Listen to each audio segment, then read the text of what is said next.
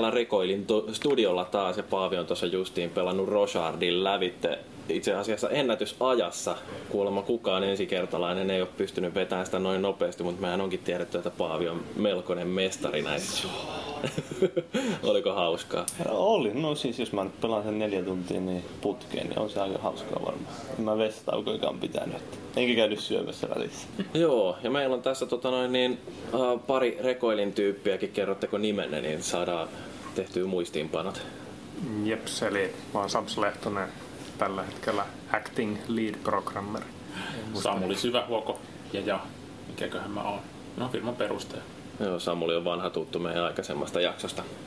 Mutta joo, tota noin, niin Samsa pyydettiin tähän sen takia, että saadaan kyseltyä vähän noista engineistä, kun tähän tota noin, niin onneksi olkoon vaan olette siellä Unity Awardsissa nyt kolmessa kategoriassa ehdolla. Että niin Rosardi on sen lisäksi, että Gamescomissa tuli oman sarjan voitto, niin nyt tosiaan niittämässä mainetta muuallakin. Ja tämä Unityhan on se pelimoottori, tai miksi sitä nyt sanotaan, joka varaan aika paljon tästä tekniikasta ilmeisesti rakentuu. Mutta tota, noin moottorit on vähän sellainen mielenkiintoinen juttu, niistä kauhean asiantuntivasti tietysti tuolla konsolifinin foorumeillakin aina silloin tällöin puhutaan, mutta tota, mä en ole ihan varma, että ymmärtääkö nämä meidän keskustelijat sitä, että mikä se moottorin rooli on tuolla pelissä. Pystykö valottamaan vähän, että mistä siinä on Joo. kyse? No, tietenkin voisi vaikka lähteä jostain analogiasta liikkeelle, että se on, voidaan ehkä ajatella, että se on niin tämmöinen vähän niin kuin käyttöjärjestelmä tietokoneessa, että, sen päälle sitten se sovellus eli peli, peli rakennetaan ja se pelimoottori sitten tavallaan tarjoilee ne kaikki perus, perustoiminnot siellä, eli grafiikan piirtoa ja joystickin lukemista ja tallentamista ja latausta ja tämmöistä. Onko noilla moottoreilla sitten ihan silleen niiden ominaisuuksien kannalta kauheasti eroa, että jos ottaa Unityn, niin tarvii tehdä tosi paljon eri asioita itse kuin jos ottaisi jonkun Unrealin sinne? No, kyllä, kyllä niissä on aika paljon eroja, että ei ole mitään niin kuin sellaista yhtä tiettyä kultaista tietä tai mitään niin kuin yhtä mittaria, millä voitaisiin niin kuin sanoa, että tämä engine on parempi kuin tämä, koska tämä on tehty näin. Että tota, meille Unity oli parempi sen takia, että se mahdollisti tällaisen niin prototyyppaamisen ja kokeilemisen.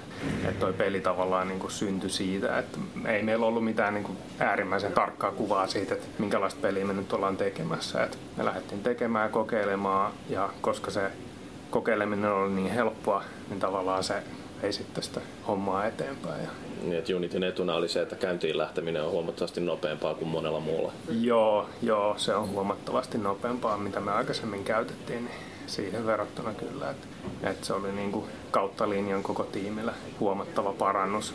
Et graafisesti se graafisilta ominaisuuksiltaan niin ei välttämättä ole ihan sitä samaa tasoa kuin vastaavat tämmöiset AAA-titleissä käytetyt enginet, mutta, tota, mutta tosiaan meille se workflow oli niin kuin kaiken A ja O. että Onko näistä enemmän niin midlevoreja, jos on jotain Havok, fysiikka, engine ja tämmöistä vai onko? Joo, no ne on tosiaan sitten midlevareja, eli tämmöisiä niin kuin kirjastoja, mitä sitten eri enginet pystyy käyttämään. Että, et Unitissahan tulee tosiaan Fyssax, Fyssa-kirjastoja. Niin joo.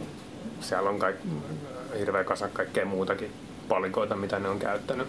Ja, mutta niin kuin ihan pelintekijälle, niin sä et oikeastaan niin kuin näe sitä, mitä, mitä siellä alla on. Että, että sä pääset keskittyä siihen pelin tekemiseen ja se on kaikista tärkeintä. Ja Oletteko te kerännyt sitten analysoimaan noita muuta, että, että jos niin kun joku lähtee omaa peliä rakentamaan, niin minkälaisia asioita siinä otetaan huomioon, että kun ruvetaan jotain moottoria sinne alle valitsemaan, tai joissain tapauksissa tietysti joku saattaa päättää, että haluan tehdä kokonaan kaiken itse, niin. niin tota, minkälaisia asioita siinä yleensä kannattaa miettiä? Äh, No tavallaan se, että minkä, niin kuin, mikä se sun scope on, että mihin sä tähtäät, minkälaiseen laatuun ja, ja, ja tota, minkälaisille markkinoille. Et me tavallaan tiedettiin heti alussa, että ei me olla tekemässä mitään niin kuin AAA-titleä, mitään niin kuin mega blockbusteria tästä, että Että se laadukasta tulee, mutta ei välttämättä mitään sellaista, joka kilpailee grafiikassa jonkun Unchartedin tai niin, Gearsin kanssa. Niin. Tavallaan kun peli on platformeri, niin se on aika,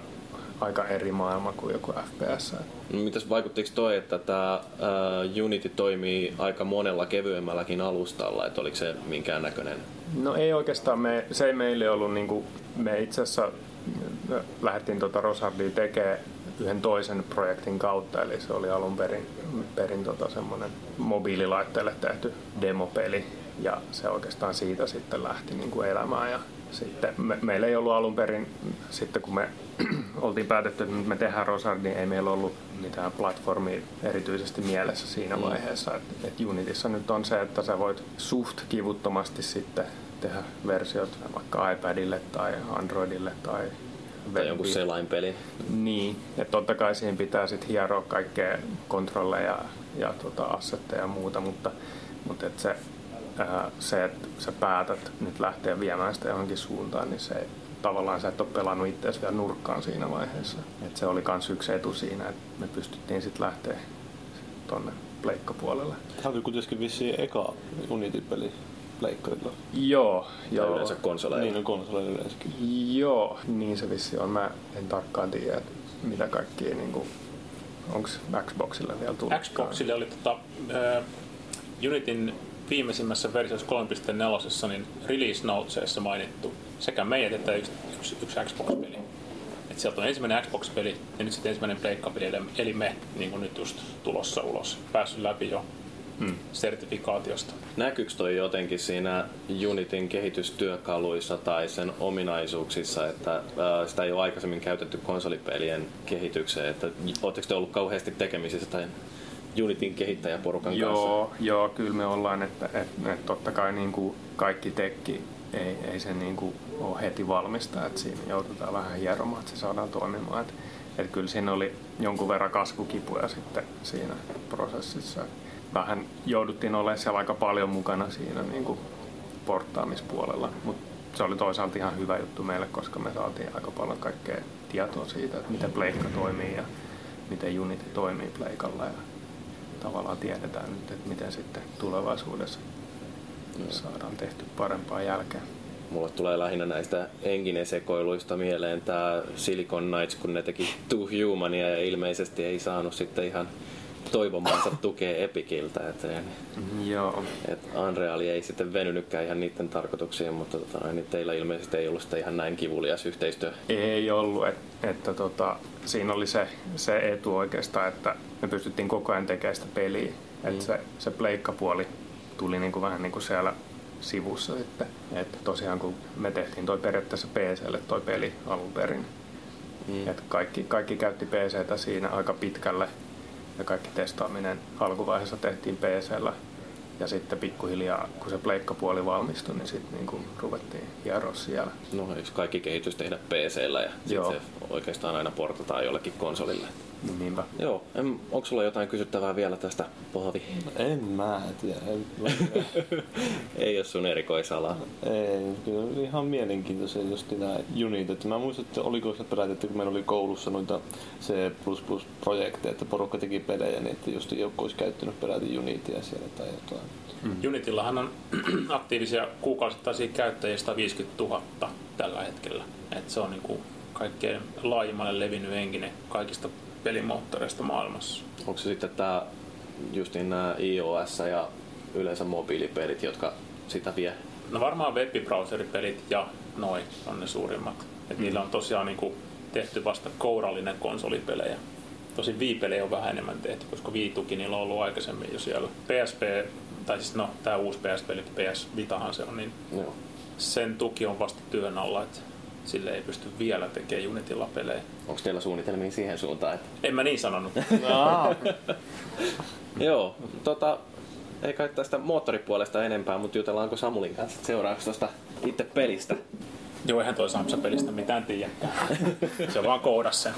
Niin, te olette pärjännyt tuolla maailmalla aika hyvin, että Rosardi on kerännyt aika paljon huomiota ja tosiaan palkintojakin on tullut onko nyt semmoinen voittajafiilis, kun peli vihdoinkin tuossa kuun lopulla pääsee kauppoihin, tai siis tonne PlayStation Storeen? No, sanotaan nyt vaikka niin, että kaikki tämä positiivinen palaute, mitä on tullut näiden palkintojen myötä ja muuten, niin tota, on ainakin saanut sellaisen fiiliksen kaikille tiimissä, että ollaan me vissiin ihan hyvä peli tehty. Et tota, tulee se sitten myymään vähän tai paljon tai mitä ikinä, niin tiedetään ainakin, että tuote on laadukas.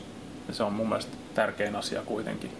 Et se, että jos sen sitten joku markkinoi vielä hyvin ja se päätyy vain monen pelaajan käsiin, niin sen parempi. Mutta... Ainakin itse just on pelannut sen läpi, niin kyllä se ainakin se huomasi, että se on laadukasta. Ei siinä mitään semmoisia niin mitään virheitä selkeitä, mikä pistää heti silmään, kun sä pelaat sitä peliä. Että kaikki on niin kauttaaltaan tehty hyvin. Kiitoksia, kiitoksia. Totta kai ne jokaisen pelin voisi puunata vieläkin paremmaksi, mutta niin. meillä oli projekti alussa sovittu julkaisijan kanssa, että tällä aikataululla peli tehdään ja tässä on budjetti ja tässä on meidän ukot, joiden kanssa pitää saada tehtyä. Ja kyllä mä ainakin sitä mieltä lopuksi että olin, että, että, että kyllä me saatiin siinä ajassa ja niissä puitteissa tehtyä niin kuin parempi peli kuin mitä mä alun perin tietysti pelkäsin. Mä aina pelkään, kun mä oon siellä sitä rahamassia siellä valvoo. Mites tota, nyt tähän tuosta oli hirveästi äh, kohua tästä Team Bondaista ja LA Nuorista ja siinä tuli nämä pelitalojen pitkät crunch timeit keskustelun alle, että niin onko teillä ollut sellaista, että porukka on joutunut tuossa justiin kalkkiviivoja lähestyttäessä tekemään ylipitkiä päiviä? No tota, olin vähän sille, pitäisikö heittää kunnon herjaa, mutta ei siis, ei ole. Itse asiassa meillä ei ollut crunchi juuri ollenkaan. Tässä nyt on tiimissä jäseniä, jotka on ollut alalla 15 vuotta. Että ne crunchit on joskus silloin nuorena poikana crunchатtu jo ja tajuttu, että on elämässä muutakin kuin pelien teko, vaikka se onkin ehkä siisteempi juttu, mitä voi olla. Toki nämä juniorit, mitä meilläkin on pari täällä riveissä, niin, niin tota, mielellään istuisivat läpi yön toimistolla. Et, tota, niin pitäisi välillä vähän hätistää himaa, että älkääs nyt te ette vielä ymmärrä sitä, mutta elämässä on muutakin kuin tämä työ ja pelien teko.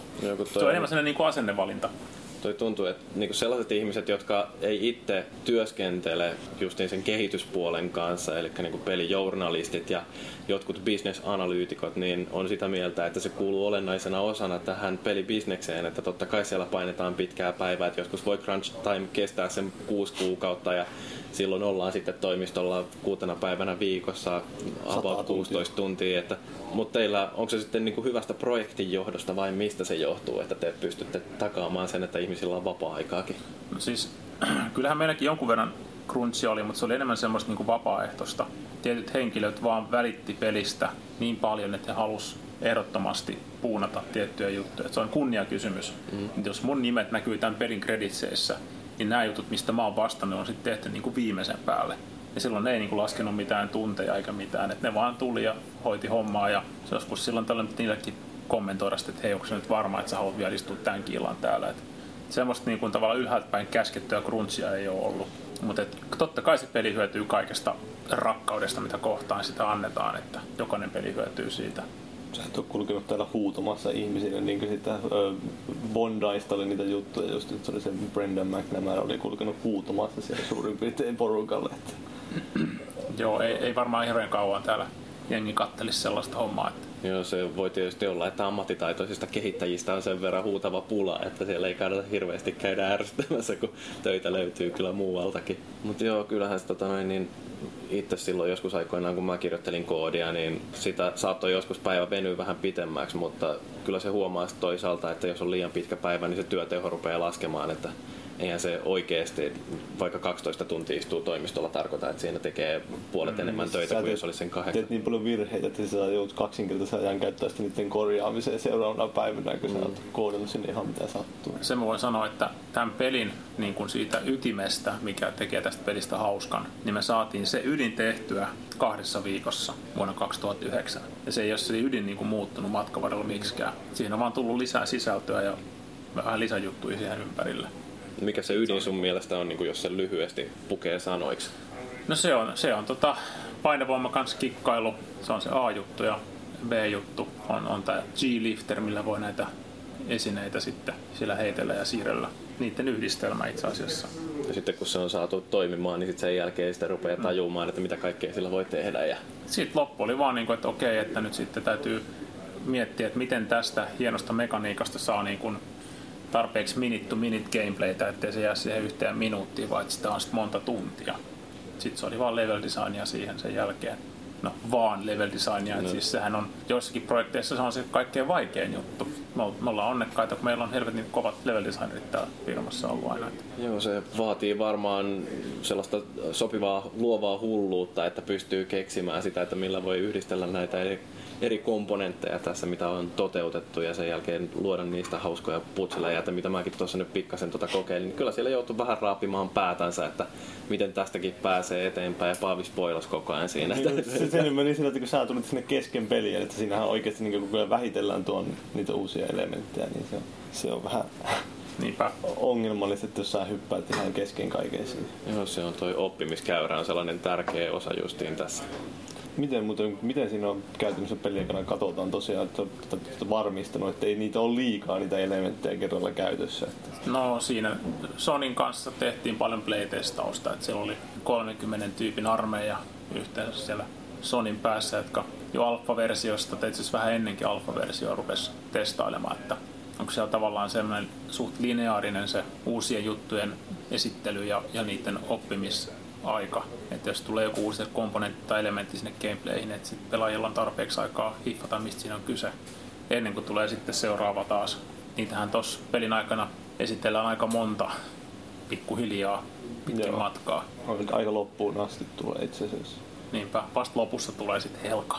Niin, tulee se paras. spoilaa mitään. Paras juttu tulee vasta lopussa. Mm. Niin se viimeinen kenttä, tulin tähän paikalle justiin kun näin, kun Paavi oli ratkomassa sitä viimeistä tehtävää siinä. Näytti, että siinä alkoi kyllä tosiaan olla sitten jo niin paljon tavaraa ruudulla, että ei oikein tajunnutkaan enää, että mitä tässä oikein tapahtuu. Mutta Mm, Joo, keskittyy siihen olennaiseen. Se sitten tuossa on hyvin tehty, sitten tuossa pelissä just, että nämä perusasiat on niinku, tämmöinen niinku liikkuminen ja ampuminen, että ne on tehty hyvin, että se on- tuntuu hauskalta. Että joissakin peleissä, just jossakin räiskintäpeleissäkin esimerkiksi unohtuu että se liikkuminen ei tunnu hyvältä, niin sit se koko ajan sillä, lailla, sillä takaraivossa kummittelee se, että, että ei ole semmoista ongelmaa.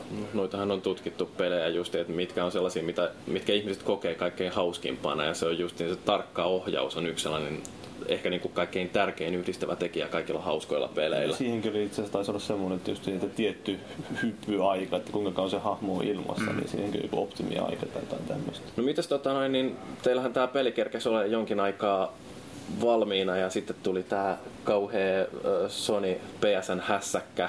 Miltä tuntui siinä vaiheessa, kun yhtäkkiä tajuu, että me joudutaankin odottamaan tämän melkein valmiin pelin kanssa tässä? No olihan se niinku sydänkohtauksen paikka varmasti koko tiimille ja kaikille, jotka tässä on niinku mukana ollut tavalla tai toisella projektissa. Että et, et mitäs nyt, että meidän myyntikanava on down.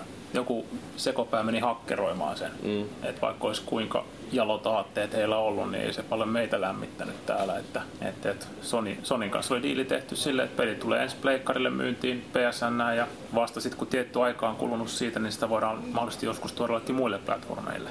Se kello ei lähde koskaan tikittämään, jos ei pleikkariversio tule ensi myyntiin. Onko tuollaisia tapahtunut kauhean usein, että joudutaan istumaan valmiin pelin päällä ja katselemaan, että koskahan julkaisija saisi sen puskettua tonne kanavaan? Ei tämä varmaan hirveän yleinen. No sanotaan, että kyllähän julkaiset monesti niin kuin pari kuukautta saattaa. Niin tietysti jos kesällä valmistuu peli, niin sitten se menee sinne joulumarkkinoille. Sehän tässä oli, että me oltaisiin niin alun perin saatu peli just silloin ulos, kun tämä hakkerointi tapahtui. Eli ennen kesää ja tätä hiljasta kautta. Ja sitten kun se hakkerointi tuli, network oli down, mitä se nyt oli yhteensä down, olihan se monta viikkoa down. No olisi varmaan lähemmäs kaksi, kaksi kuukautta. seitsemän viikkoa? Jotain, Jotain sellaista, sellaista siis todella oli. pitkän aikaa kuitenkin.